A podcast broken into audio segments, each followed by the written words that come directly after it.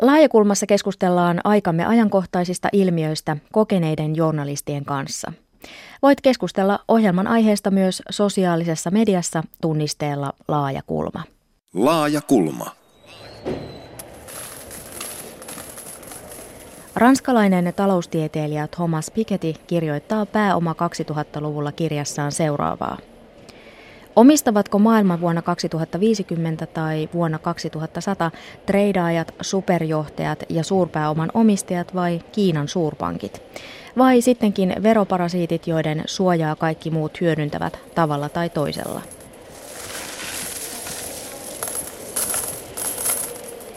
Olisi hulluutta sivuttaa tällaiset kysymykset ja olettaa vain periaatteesta, että talouskasvu leviää pitkällä aikavälillä tasapainoisesti koko talouteen. Nyt 2000-luvun alussa olemme tavallaan samassa tilanteessa kuin 1800-luvun aikalaistodistajat. Meneillään on suuria muutoksia, joiden päätepistettä on hyvin vaikea ennustaa. Ja hyvin vaikea myös ennakoida, miten vauraus jakautuu seuraavina vuosikymmeninä maiden sisällä ja maiden välillä.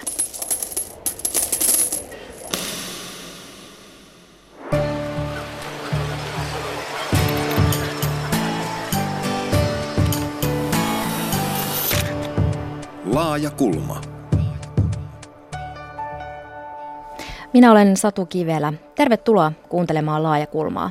Tänään puhumme taloudesta ja siitä, kuinka taloudesta oikein puhutaan. Laajakulmassa ovat vieraana Kirkko- ja kaupunkilehden päätoimittaja Seppo Simola, Tampereen yliopiston vierailijaprofessori Hanna Nikkanen ja viestintäasiantuntija Heikki Hakala. Millaisia ajatuksia edellä kuultu kirjallisuussitaatti herätti?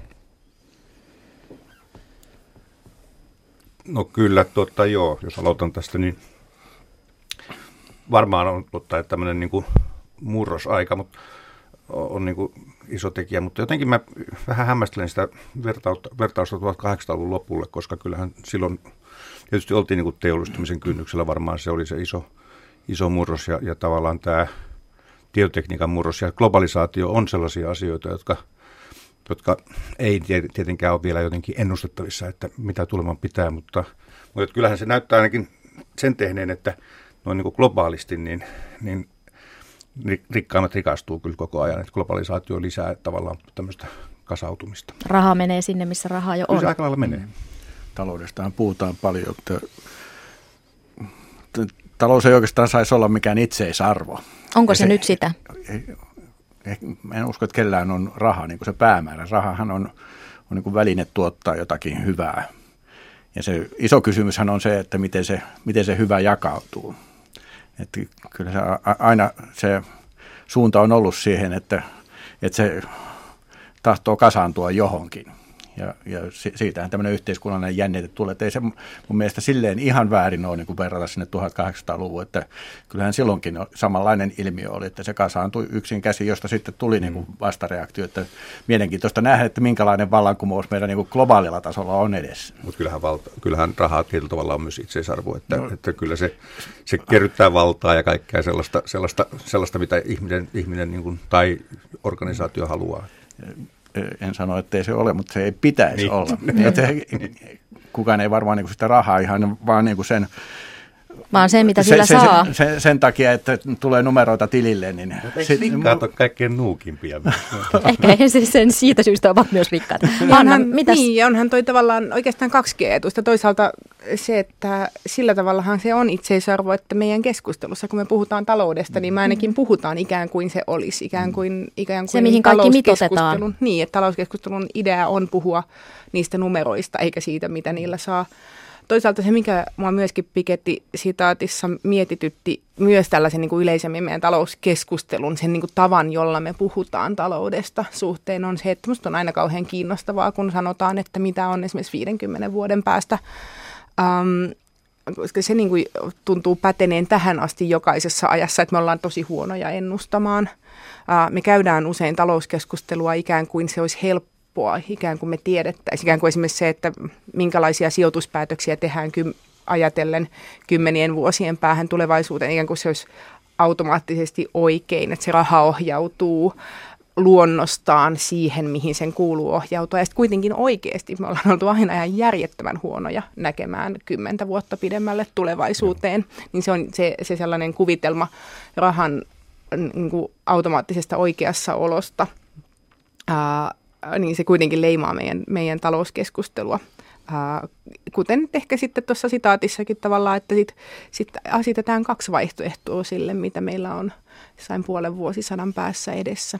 Joo, siis mielenkiintoista on se, että kun me käydään tämän päivän keskustelua poliittisesta päätöksenteosta, niin me hyvin helposti vedotaan siihen, että talouden rautoiset lait ei anna niin kuin muita vaihtoehtoja sille Meillä ei ole varaa, se me, on meillä ei ole varaa tai että, että muutenkaan. Ja sitten kun me tarkastellaan vähän taaksepäin, vähän pitemmällä aikavälillä, niin me huomataankin, että itse asiassa politiikka on ohjannut sitä taloutta hyvin voimakkaasti. Eli toisin sanoen se on väärä peruste, että talouden lait ohjaisi pakottaisi päättämään poliittisesti jotakin asioita, vaan kyllä politiikka ohjaa sitten kuitenkin loppupeleissä sitä taloutta. Onko se selkärankattomuutta poliitikoilta vetäytyä sitten tavallaan sen talouden? En mä usko, että se on edes selkärankattomuutta. Se on ihan oikeasti si- sitä, että siinä lyhyellä perspektiivillä se näyttää siltä. Niin, se on se, mikä on se aikajänne. Kuuntelijamme Tiina lähetti tosiaan talousaiheen laajakulmaa ja Tiina kirjoittaa, talouden uutisoinnista vallitsee mittava sopulismi. Uutisointi kuulostaa siltä kuin olisi yksi meitä kaikkia ohjaava pörssi, joka suuttuu. Toivoisin, että radiossa tehtäisiin ohjelmia, joissa taloudellisten näkemysten moninaisuus tulisi esille. Tätä nyt ainakin laajakulmassa tänään yritetään ja kiitoksia Tiinalle aiheesta. Tässä otsikoita vuosikymmenien varrelta. Suomen on pantava suu säkkiä myöten Helsingin Sanomat vuodelta 7 1975 ja Helsingin Sanomat vuosi 1992 otsikoitiin näin, että ennen vanhaan verorahat menivät julkisiin palveluihin, nyt ne menevät pankkien tukemiseen. Miksi ihmeessä? Ja kauppalehti vuodelta 2011 Suomi ei hyväksy EUn kriisirahaston kasvattamista. Ja vähän tuossa puhuttiinkin jo, Heikki nosti esille sen, että politiikalla on voitu vaikuttaa asioihin ja, ja talouteen, mutta tuota, tällä hetkellä kun sitten kuunnellaan politikoita, niin niin, niin meillähän ei ole varaa kehitysapuun, meillä ei ole varaa koulutukseen, suurin pakolaismäärin tai sosiaali- ja terveysmenoihin. Eli tiukkaa talouskuria on tarjolla. Onko se väistämätöntä, että talous ohjaa toimintaa juuri sillä lyhyellä aikavälillä? Ei se väistämätöntä ole, mutta tietysti suomalaisessa yhteiskunnassa, jossa myös keskiluokka nauttii aika, aika runsaita yhteiskunnallisia etuja, niin, niin, niin sitä rahaa niin kuin kuluu tämän yhteiskunnan pyörittämiseen erityisen paljon. Että me ajatellaan sitä mennyttä aikaa, niin jolloin, jolloin tuntuu, että sitä oli enemmän, niin yhteiskunta ei ollut, ollut ottanut ollenkaan niin paljon tehtäviä itselleen kuin tänä päivänä. Että se, se helposti unohtuu, että, että meidän, nyt kun keskiviikkona oli taas tätä verokohkaamista oikein kunnolla, avoimuus on tietysti hirveän hyvä asia, mutta sieltä tuli myös aika mielenkiintoisia asioita rivien välistä, että kuinka vähän verovaroilla voidaan niin kuin, tuottaa yhteiskunnallisia palveluita, että me, ja täytyy muistaa, että me tehdään koko ajan alijäämäisiä budjetteja. Tänäkin vuonna se on jossakin 6 miljardin tasolla suurin piirtein, siis yli 10 prosenttia valtion budjetista on velkaa.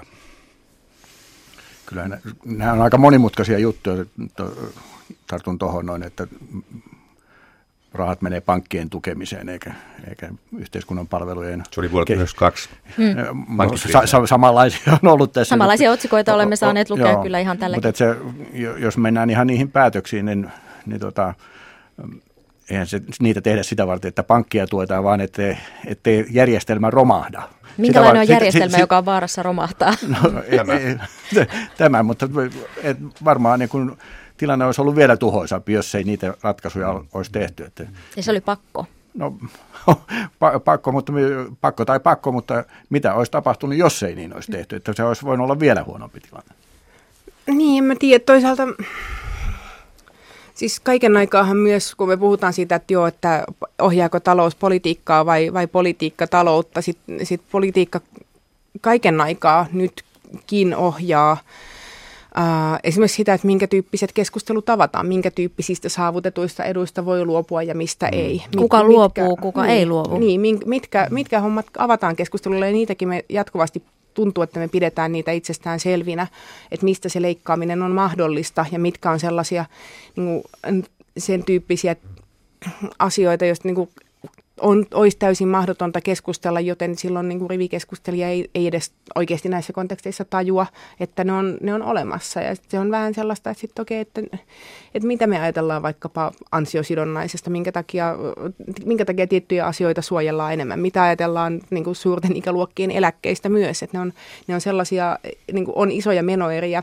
joita ei missään vaiheessa tässä keskustelussa kyseenalaisteta. Ja sitten se, se, että puuhaillaan jonkun niin kuin varhaiskasvatuksen rahojen parissa saattaa tuntua, niin kuin, no se on, se on niin kuin aika poliittisesti ohjautunut valinta, että tästä, tästä, voi, tästä niin. voi leikata, tästä, tässä on isoja paketteja, joista ei voi.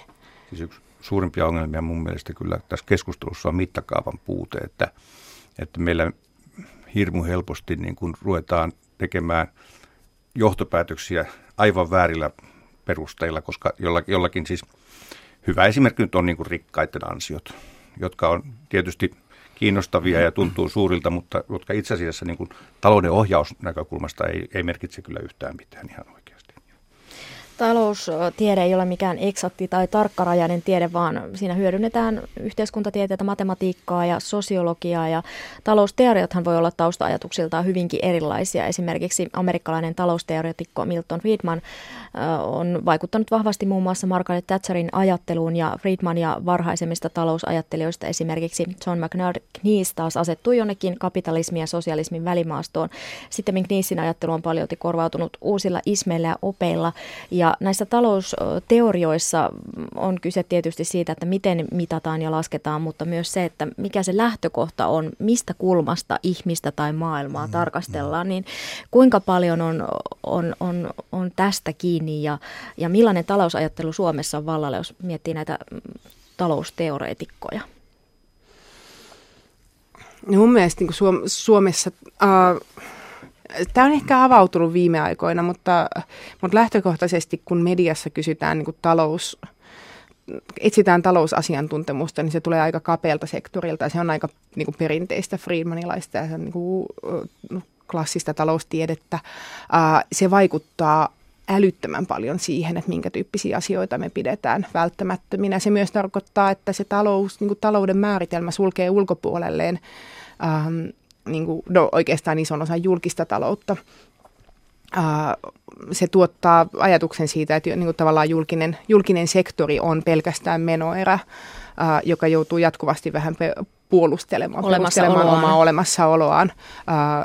niin kuin palvelut, niin kuin hyvinvointivaltio on, on sellainen niin kuin vähän nuristen tehty kompromissi, joka, joka ei varsinaisesti ole niin kuin, se ei ole talouden toimijoiden intresseissä, mutta se, on, se johtuu siitä, että me määritellään mun mielestä talouden mm. toimijat aika erikoisesti. Niin, eli se luo tavallaan sen kehyksen, millä tavalla siitä taloudesta puhutaan Joo, tämä. että se on niin kuin pankkien niin, asiantuntijat niin, on asiantuntijoita. Meillähän on niin tavallaan, musta oikeastaan voisi, niin kuin, meillä on niin kaksi eri koulukuntaa selkeästi. Toinen on se koulukunta, joka on sitä mieltä, että tämmöisen matalasuhdanteen yhteydessä pitäisi elvyttää siitä huolimatta, että velkaantuminen kasvaisi. Ja sitten on niitä, jotka on sitä mieltä, että, että velkaantuminen, velkaantuminen pitää saada jollakin lailla kuriin. Ja nämä on niin musta ne, ne taistelevat osapuolet, joita, joita, joita molempia sitten kyllä kuuleekin siinä keskustelussa jotenkin. Mutta kyllä mä tietysti ajattelen, että, että jos ajatellaan 2008 tämä niin alkoi yhden pienen amerikkalaisen liikepankin, suhteellisen pienen liikepankin Lehman Brothersin konkurssista ja sen, sen niin kuin heijastusvaikutukset koko, koko maailman niin kuin ensiksi rahatalouteen ja sitten, sitten yleiseen talouteen on ollut kyllä niin kuin järkyttävät. Ja syynä on siis ollut juuri se, että, että me ollaan niin kuin hyväksytty semmoinen hyvin velkaannuttava tapa että ajateltu, että talouskasvu tavallaan kuittaa aina niin kuin sen lisävelanoton, ja sitten kun se talouskasvu yhtäkkiä pysähtyy ja se ei sitten tavallaan niin kuin ne realisoituu yhtäkkiä maksettavaksi, niin tämän, tämän keskellä me tälläkin hetkellä vielä eletään, että tämä ei ole tämmöinen suhdanne, vaan tämä on tämmöinen rakenteellinen rakenteellinen niin kuin hyvinvointivaltio tai läntisiä tai teollisuusmaita koskeva ongelma. Pal- paljonhan riippuu siitä, että mikä on se aikaperspektiivi, millä me katsotaan. Että jos katsotaan lyhyellä perspektiivillä, niin silloinhan on helppo ajatella, että pistetään tämä yhteiskunnan palvelut minimiin, että kustannuksia mm. on vähän, mutta kyllä mä kuvittelisin, että kaikki ajattelee niin, että se on kuitenkin sijoitus tulevaisuuteen, että meidän koulutusjärjestelmä toimii ja en ole se, semmoista ihmistä tavannut, joka niin ajattelisi, että se pitäisi romuttaa, että, että tulisi, tulisi tota noin riittävästi säästöjä, vaikka siitäkin sitten, sitten joudutaan nipistä. Ja oikeastaan kaikessa taloudessa on se, että mihin, mihin asti sitä, sitä katsotaan, että onko ne niin kuin tässä kvartaalissa saatava ne mm. voitot vai riittääkö, että Joo. 25 vuoden kuluttua meillä on vielä hyvä olla? Joo, kyllä mä vähän kyseenalaistaisin tuon tulkinnan, että Lehman Brothersin konkurssi ja, ja koko, koko se kriisi, joka tämän tavallaan laittaisi liikkeelle, että se olisi pelkästään, että se niin kuin liittyisi ainoastaan meidän vel, suhteeseen vel, velanottoon. Että onhan mun mielestä kauhean kiinnostavaa, että sitten niihin aikoihin alkoi tulla siitä kriisistä äh, niin kuin tavallaan aika marginaaliajattelijoilta ajatuksia siitä, että ongelma on niin kuin yhtä lailla myös siinä, että liikepankit on, on pelanneet normikuluttajien varoilla, että missä esimerkiksi meidän, as, niin kuin meidän asuntolainat on. Että, että näiden eriyttäminen on ollut alun perin täysin marginaalinen ajatus ja omituinen paluu menneisyyteen. Ja yhtäkkiä nyt sen kuulee Erkki Liikaselta ja on ihan silleen, että okei, että meidän niin kuin tavallaan, niin kuin, että ehkä ehkä keskustelussa tuntuu, että menee usein vähän ohikin se, että tällaisia isoja poliittisia siirtymiä siitä, että mikä on hippeilyä tai haihattelua siihen, mikä onkin mahdollisesti ihan niin kuin normaalia ja, ja käyttökelpoista, siis sellaista että asioita, jotka muuttuu, muuttuu uskottaviksi puheenvuoroiksi vaiheessa, kun joku tarpeeksi iso auktoriteetti ne sanoo, tai tarpeeksi perinteinen ajattelija ne sanoo, niin kyllähän tällaista, että, että se rakenteellinen, mä näkisin, että se rakenteellinen virhe, joka meidän talous, tai meidän esimerkiksi niin kuin pankkien toiminnassa on ollut, niin se on, jos, se on joku muu kuin pelkästään se, että, että rakennetaan velan päälle. Siis mun mielestä se rakenteellinen virhe on se, että oltiin tuudittauduttu siihen, että kasvu on jatkuvaa, että se mm. kasvu ei koskaan niin kuin lopu. Joo. Ja, tota, ja, ja sitten kun se loppui, niin sitten, sitten tavallaan sen seuraavaksi, sen, sen, sen niin kuin tsunamia me vielä tälläkin hetkellä musta niin kuin kärsitään kyllä. Että, että siinä mielessä olisi hirveän tärkeää, että voitaisiin löytää joku uusi teoria, joka ei pohjautuisi niin voimakkaasti talouskasvun vaatimuksiin, koska se on myös, myös niin kuin ihan tämmöisen niin kuin maapallon kestokyvyn näkökulmasta – ihan mm. kestämätön, kestämätön niin kuin teoria. Niin, kasvu ei voi ihan loputtomasti jatkua, no, mutta ka- ka- kaikki talousteoriat kyllä. perustuu siihen, että mm. kasvu jatkuu. Ja, ja meidän järjestelmä perustuu nyt myös siihen, että jos sitten kun se kasvu pysähtyy, niin sillä on niin kuin välittömästi niin kuin traagisia niin. seurauksia niin. ja sitten jossain vaiheessa meidän täytyy kuitenkin hyväksyä se, että ehkä ehkä me ei voida välttää sitä. Ja se on niin kuin vaikea, siis sen politiikan kannalta hyvin vaikea, siis tämmöinen tilanne, jossa, jossa me nyt ollaan oltu aika pitkään, jossa, jossa ei ole kasvua, joka johtaa sitten juuri supistuksiin ja leikkauksiin mm. ja tämän tyyppisiin, niin, niin kyllähän se on niin kuin, niin kuin politiikan tekijöiden kannalta ja politiikan niin kuin, niin kuin, vaikeusasteiden kannalta huomattavan hankala tilanne. Mm päästiin tähän kasvuun, niin kysyin Helsingin yliopiston professori Vesa Kanniaselta, että tuoko talouskasvu kaikille hyvää? Sen tavoittelu ja, ja se perusteluhan on ollut se, että me tarvitaan sitä, jotta me voidaan pitää hyvinvointivaltio pystyssä, mutta tuottaako se kaikille hyvää?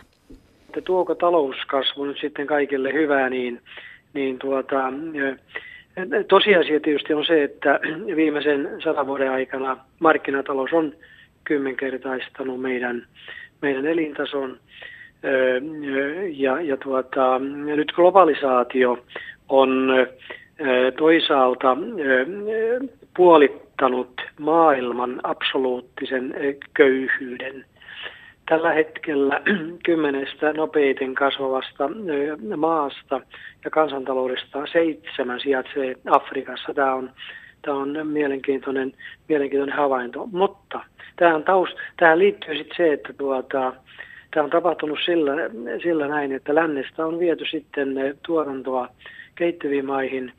Ja tähän iskee muun muassa Yhdysvaltain vaalitaistelu, jossa Donald Trump voimakkaasti on globalisaation vastainen ja vapaakaupan vastainen. Ja tuota, taloudessa on paljon tämän tämän mukaan niitä, jotka ovat menettäneet. Näin se menee. On hyötyjiä ja on häviäjiä. Ja, ja, tuota, ja tämä on se prosessi, joka vie tätä maailmaa, maailmaa eteenpäin noin globaalilla tasolla. Näin sanoi siis Helsingin yliopiston professori Vesa Kanniainen. Millaisia ajatuksia herätti? On voittajia, on häviä. Näin on varmaan aina ollut. näin on aina ollut ja näin on aina oleva. Se on ikävä tosiasia. Että kyllähän siinä on niin kysymys vaan siitä, että miten, miten oikeasti niin kuin tämä hyvä jaetaan. Että loputtomasti kasvu ei jatku, mutta että missä, missä vaiheessa se on niin kuin pantavissa poikki. Niin se, missä vaiheessa me ollaan siinä pisteessä, että se myönnetään, että se, se ei voi olla, se, se ajatus ei välttämättä ole ihan Jos tuota tuosta kuuntelin, ainakin jotenkin mun korvaan kävi myös kyllä kysymys siitä, että, että kyllä tässä talouskasvussa siis ihmiskunta on koko ajan nyt ollut voittaja. Eli, eli, hmm. eli se todella suuri kuva on se, että se häviäjä on, on, on muu maapallon niin kuin kantokyky ja kestokyky, että, että, että sen, sen äh, niin kuin varaan tässä on niin kuin perustettu ja se on huoli, kaikkein huolestuttavin asia mun mielestä.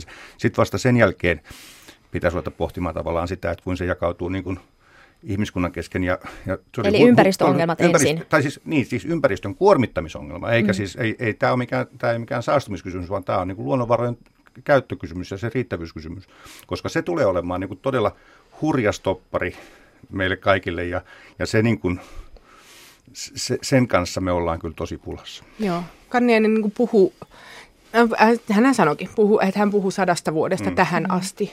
Uh, se kysymys on se, ja niin kuin sanoin, että tulevaisuuden ennustamisessa me ollaan aina kauhean huonoja, mutta että se mitä me tiedetään myös siitä, mitä tämän sadan vuoden aikana on tapahtunut, niin on, että on kauhean monta prosessia, jotka liittyy suoraan tähän, mistä hän puhuu positiivisena, että jo ihmiskunta on voittanut tässä mm, tota, näiden sadan vuoden kehityksessä, mutta samaan aikaan on käynnissä sit monta niin päällekkäistä prosessia, jotka, jotka vaikuttavat ilmastoon ja maankäyttöön ja ja saasteisiin ja, ja väestön kasvuun, jotka niin kuin yhtä aikaa on kaikki saavuttamassa niin kuin pelottavan oloisesti sellaisia pisteitä, että ne voi vähän niin kuin naksahtaa mm. samaan aikaan kaikki sille puolelle, mistä, mistä on enää vaikea palata taaksepäin.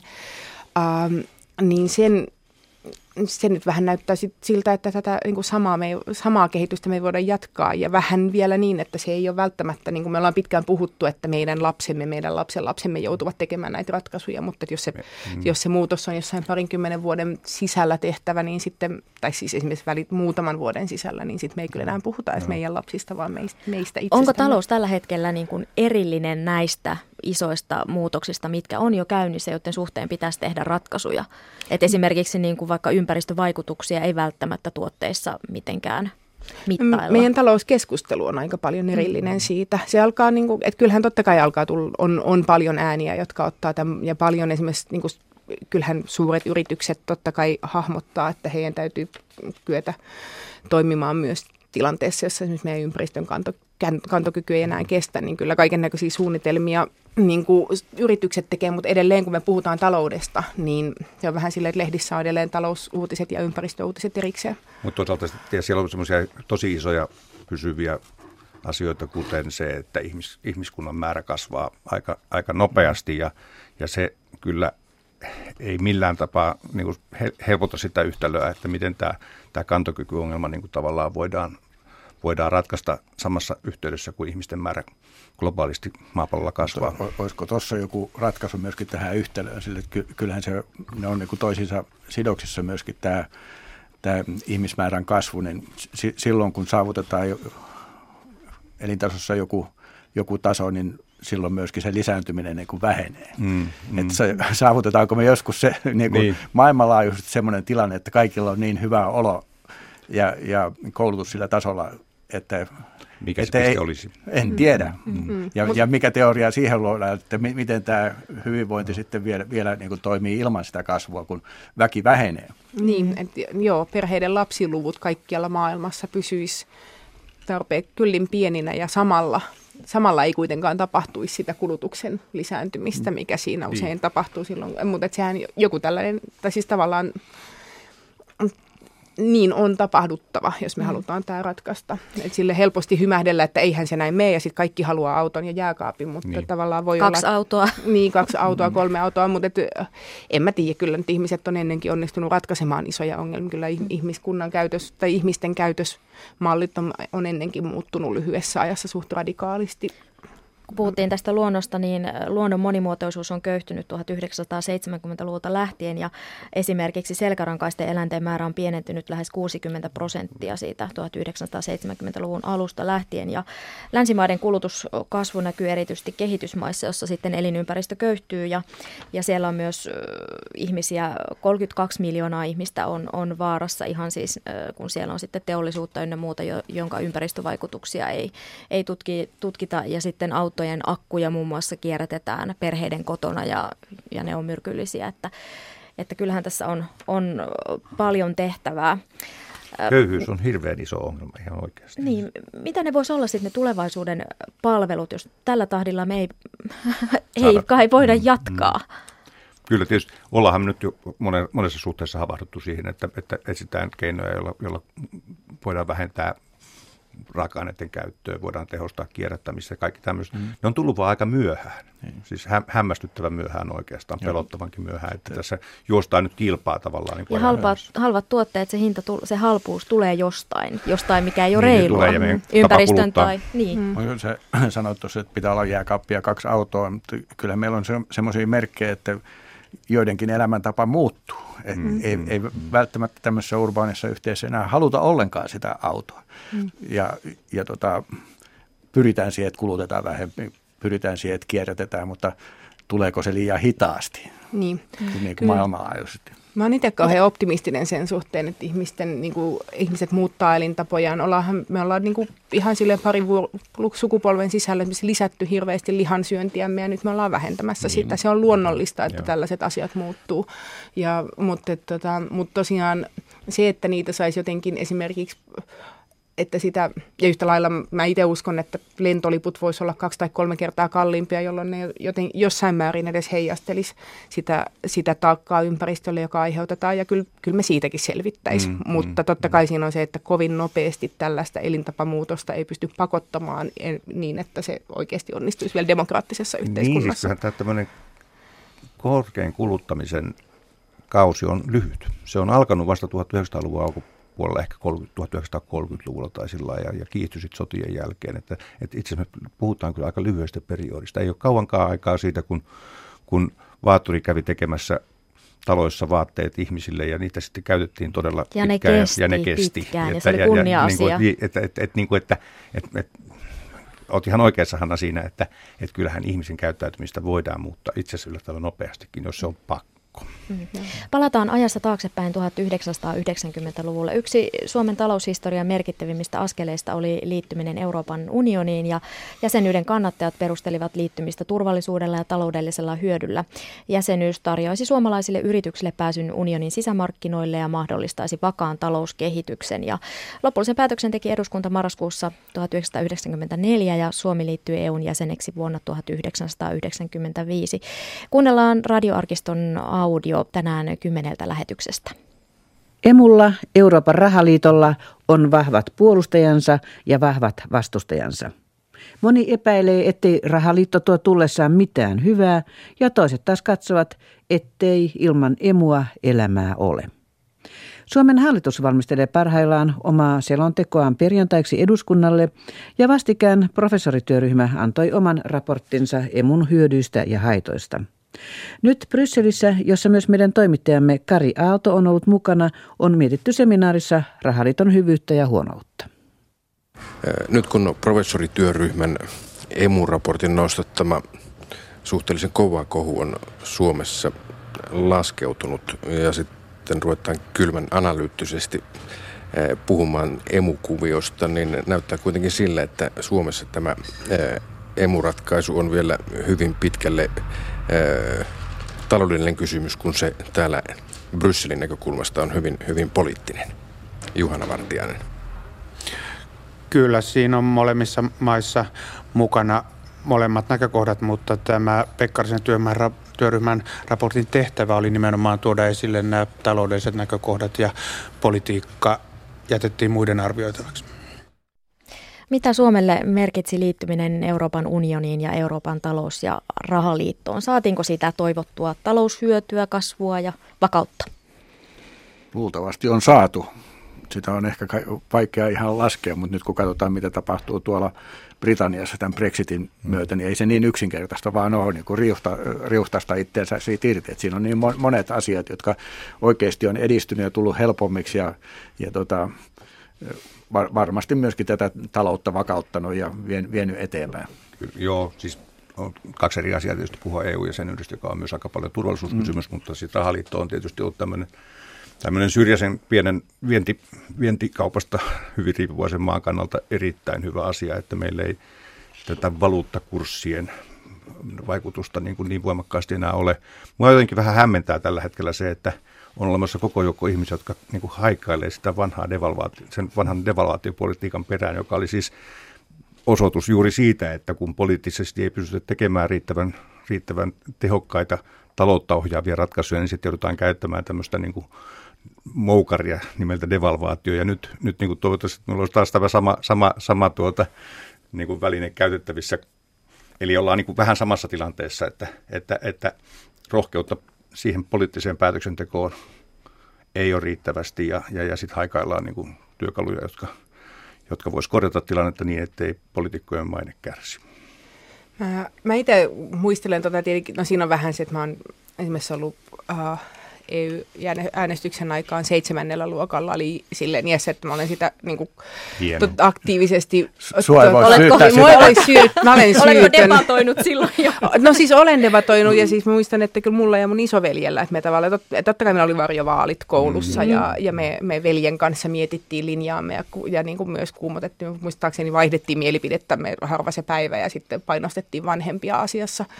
Mutta tota, Uh, mutta se, mitä mä muistelen näistä keskusteluista siltä ajalta, tulee totta kai siitä perspektiivistä, että mä olen vähän niin kuin vasta, vasta alkanut no, niin kuin ylipäänsä seuraamaan yhteiskunnallista keskustelua silloin. Ja sitten niin jälkikäteen lukenut se olo, mikä mulla nyt on siitä, se minkä mä muistan siitä keskustelusta ja siitä kokemuksesta, että ensimmäistä kertaa koittaa määrittää omaa kantaansa jossain keskustelussa, oli se, että, että tota, ei puolta... Uh, mm, ei-puolta tehtiin mediassa aika lailla naure, naurunalaiseksi. Ja sitten se niin kuin omaan ajatteluun vaikutti vähän suuntaan ja toiseen vaihdellen, koska tosiaan olin mm. ihan tuuliviiri asiassa. Uh, mutta, tota, mutta tuntuu, että sitten, sitten tällä vuosikymmenellä, kun on, kun on niin kuin palattu keskusteluun eurosta – jotenkin niin koitettu palauttaa sitä melkein kohti sitä lähtöpistettä, että oliko tämä nyt alun perinkään hyvä idea vai ei ja mitä me ollaan menetetty ja mitä me ollaan saatu sen myötä, niin ne, se keskustelun ohjaaminen silloin 90-luvulla äh, kohti sitä kyllä ääntä ja kohti rahaliiton hyväksymistä – niin mä en ole kauhean yllättynyt, että se on pompauttanut tiettyjä populistisia ja, ja niin kuin tavallaan siltä ajalta katkeria ääniä esiin. Että, että silloin, silloin meitä pilkattiin, silloin, tai tavallaan, että silloin mm. sitä ei-puolta väheksyttiin aika Ei ollut rajusti. keskustelua aidosti, vaan... Ei ollut, niin kuin, että ei ollut keskustelua aidosti ja se tavallaan, niin kuin, että tuntuu, että suurten lehtien sivuilla oli niin kuin aika selkeää, että on nämä pellet ja sitten on, no, on nämä niin kuin asiansa oikeasti tuntuvat. Ja kuitenkin siellä toisellakin puolella oli argumentteja, jotka aika myöhemmin Joo. todisti Joo. oikeiksi, oli riskejä, jotka realisoitu myöhemmin, niin se, niin kuin, se on mun mielestä täysin luonnollista, että siitä nousee sellainen niin kuin populistinen, mitä, mitäs me silloin sanottiin, ja nyt niin kuin niitä kaikuja on nyt. Että niitä kaikuja niin. Niin kuin, tulee esiin sitten myöhemmin. Että se, mä toivon, että siitä ainakin olisi opittu jotain, että tällainen niin kuin, sellainen, sellainen päätöksenteko tai sellainen niin kuin päätöksen ajaminen, joka niin kuin näyttää loppujen lopuksi hirveän elitistiseltä, niin se ei ole pidemmän päälle välttämättä. Siis, niitä, niin kuin, niitä tuloksia saatetaan sitten mä, saada myöhemmin. Mä luulen, että yksi suurimpia yllätysasioita niin kuin, niin kuin eurossa on ollut se, että, että sitä on kyllä käytetty niin kuin savuverhona, eli, eli yllättävän monet yhteiskunnat on emu, emu, emu-aikana tai euron aikana velkaantuneet, siis Kreikka tietysti etunenässä kaikkein parhaiten tunnetaan, Italia, Espanja ja niin poispäin, että et, et, et siis tavallaan se, se, ei syntynyt, synnyttänytkään sellaista tarpeellista läpinäkyvyyttä kansantalouksien osalta, joka, joka olisi ollut välttämätöntä. Että, että kyllä, kyllä eurossa on monia sellaisia asioita, joista kuviteltiin, että ei voi tapahtua mitään pahaa. Hei, mä haluaisin tähän tuoda semmoisen ison aatteellisen asian, mikä liittyy sekä EU-hun että euroon. Että mikä niin kuin raunioittaa talouden niin kuin kaikkein pahiten, ja se on sota Mm, mm, ja mm. kyllähän EUssa ja myöskin eurossa niin kuin se, se aatteellinen perusta niin kuin loppujen lopuksi on se rauhan ylläpitäminen, ra- rauhan rakentaminen Euroopassa. Brysselissä kun käyn, niin siellä on semmoinen euron patsas. Mä että mitä helkkaria tämä on, tätä, tätä rahaako täällä palvotaan. Mutta siinä niin loppujen lopuksi on kuitenkin niin kysymys siitä, että se on niin yksi väline. Tämä on nyt vähän aatteellista ja, ja, ja kirkasotsastakin, mutta se aate on kuitenkin ollut siinä, että sidotaan nämä Euroopan kansat niin monin sitein toisiinsa, että niille ei ole niin varaa purkaa niitä siteitä ja ruveta sotimaan kesken. Nyt me nähdään taas, mitä siitä seuraa, koska toi, mitä, mitä, mitä Englannin, Englannin osalta tapahtuu tässä purkamisessa, se näyttää kyllä, siinä on myös kyllä minusta kiinnostavaa seurata sitä uutisointia, että se on aika, aika niin kuin, voisiko sanoa niin kuin, niin kuin asennoitunut sillä lailla, että se ei tule onnistumaan – täytyy sanoa, että mä toivoisin, että se jollakin lailla onnistuisi, koska, koska jos ei se onnistu, niin sitten me ollaan kyllä suurten ongelmien äärellä. Joo, se on totta, että meillä vallitsee vähän se Brexit-vahingon ilo, Joo. että nyt, nyt halutaan nähdä, että niillä olisi oikein vaikeaa. Se ei ole yleensä ollut niin kuin pidemmän päälle hyvä asia, että jollekin, Joo. jollekin valtiolle aiheutetaan paljon vaikeuksia taloudellisesti no, niin kuin tieten tahtoen ja kostona, mutta, tota, mutta onhan siis samalla, mä oon ihan samaa mieltä siitä, että että tämä niin kuin Euroopan maiden sitominen niin mahdollisimman vahvoin sitoin to, sitein toisiinsa, niin se on, se on nimenomaan niitä niin kuin globalisaation hyviä puolia monessa asiassa, mutta sitten samaan aikaan että se antaa meille Brysselin, sen niin kuin mielikuvien Brysselin, mm. joka ei ole positiivinen asia, joka on mahdollistanut paljon sitä niin kuin päätö, tai niin kuin syyllisyyden ulkoistamista, vaikeiden päätösten uh, sen sormen osoittamista, että no, että no, ei me nyt sieltä, tätä, mutta kun Brysselissä nyt sanottiin mm. ja nyt käyrät kurkut ja, ja, ja näin, niin kyllähän sekin on niin kuin Brexitin tarina, että mm. kun keltainen lehdistö voi joo, sitten valita jo. syyllisensä ja se on siellä ulkopuolella, niin se...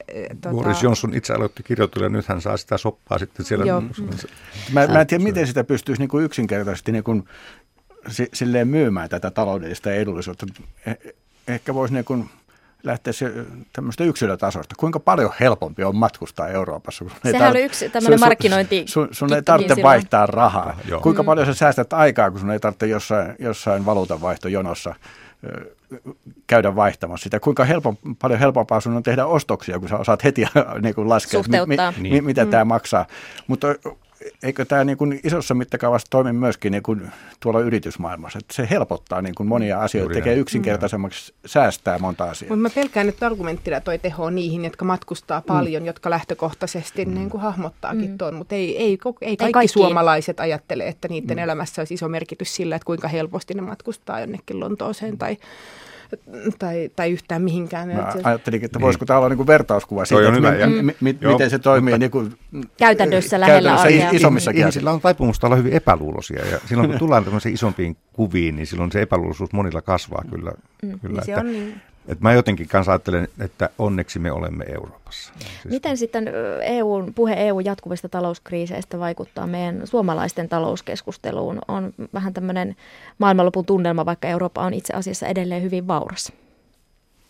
Miten se värittää sitä talouspuhetta? Niin ainakin se varmasti synnyttää semmoisen käsityksen, että, että se on niin semmoinen loputon kaivo, johon kaadetaan vaan uutta rahaa ilman, että, että me tavallaan niin kuin tuijotetaan sitä, eikä tavallaan sitä, mitä hyötyjä sieltä meille myös tulee samaan aikaan. Se, se olisi ihan mielenkiintoista, jos meillä olisi niin vertailta, ver, ver, vertailukohta siitä, että mitä on nyt ja mikä tilanne olisi, jos ei oltaisi siellä. Mm. Olisiko tämä taloustilanne silloin parempi?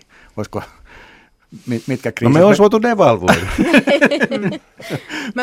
ei, ei sekään niin herkkua ollut sitten tavalliselle kansalaiselle. Juuri näin. Mm. Mutta valtava tulos siitä.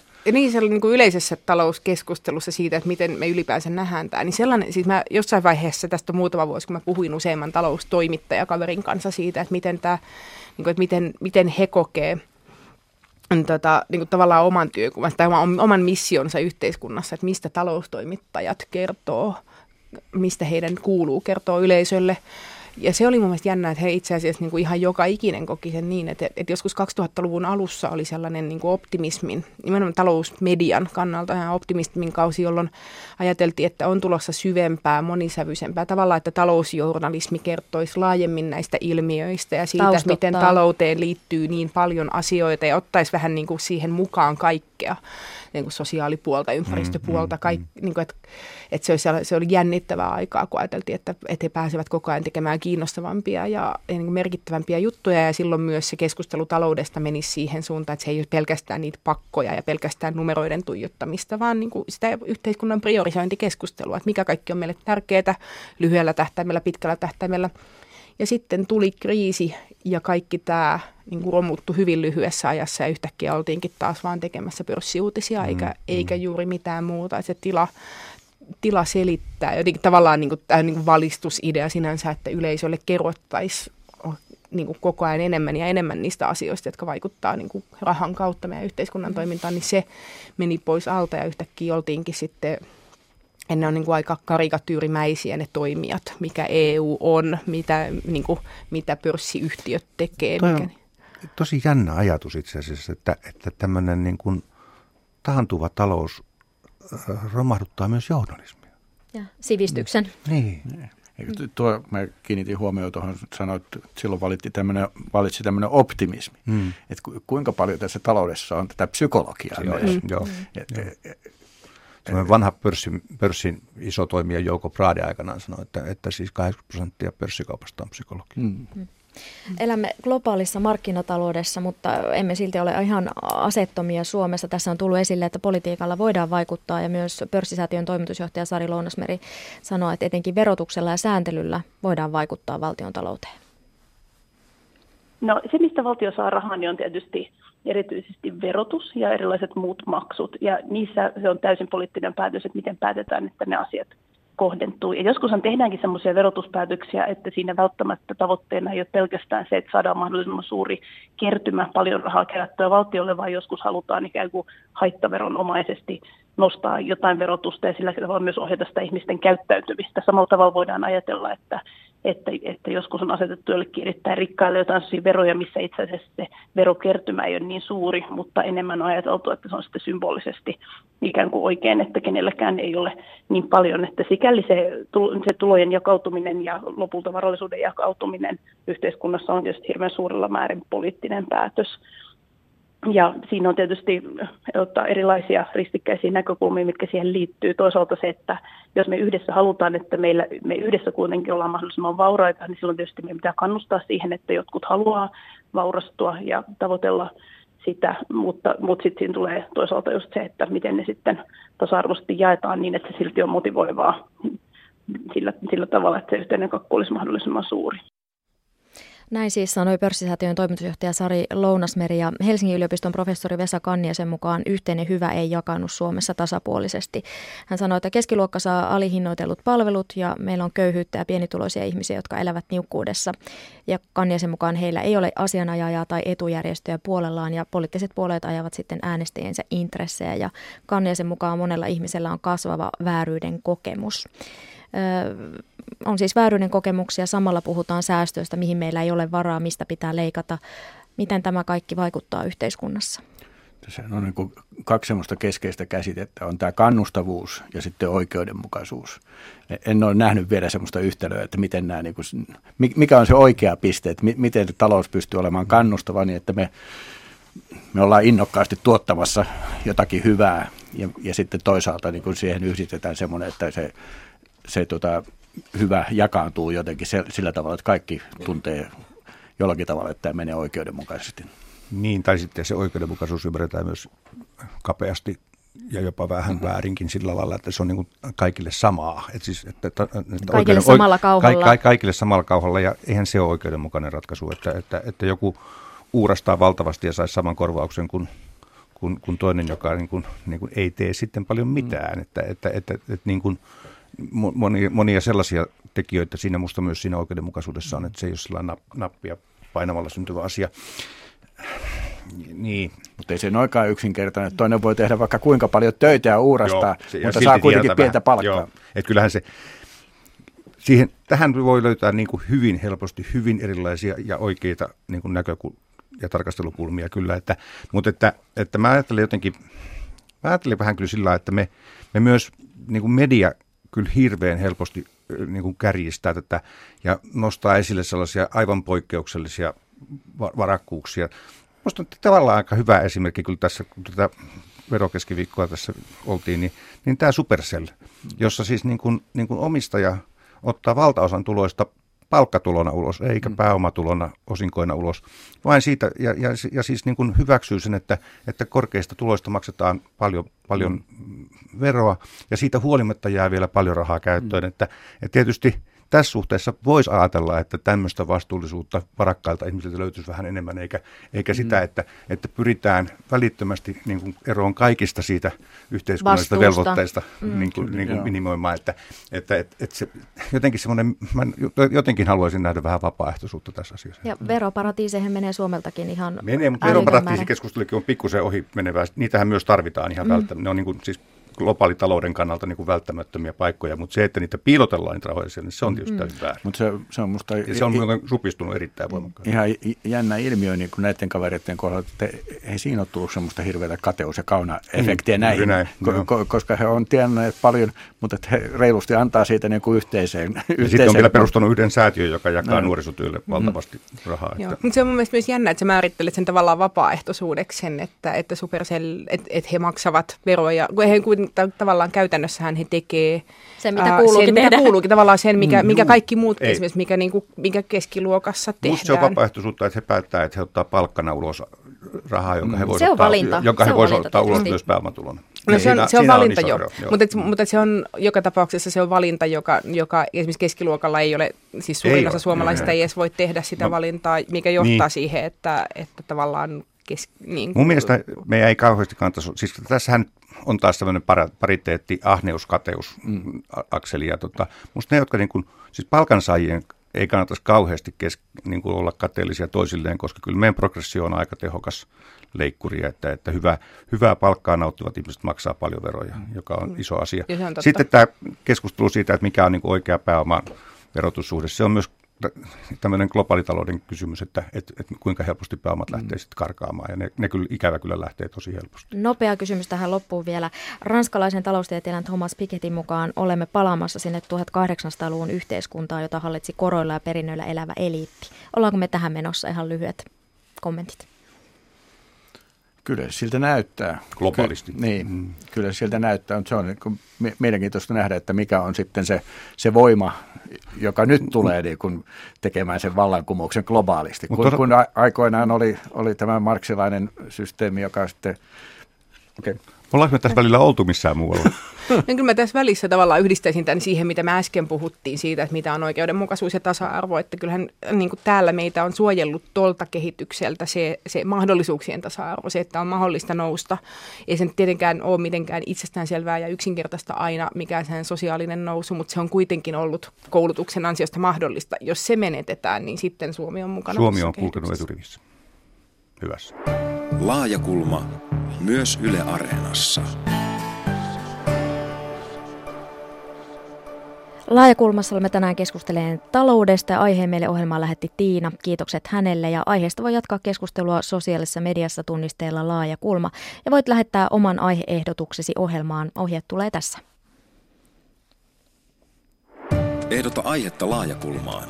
Lähetä ehdotuksesi sähköpostilla osoitteeseen satu.kivela at yle.fi. Tapaamisiin jälleen ensi viikon torstaina.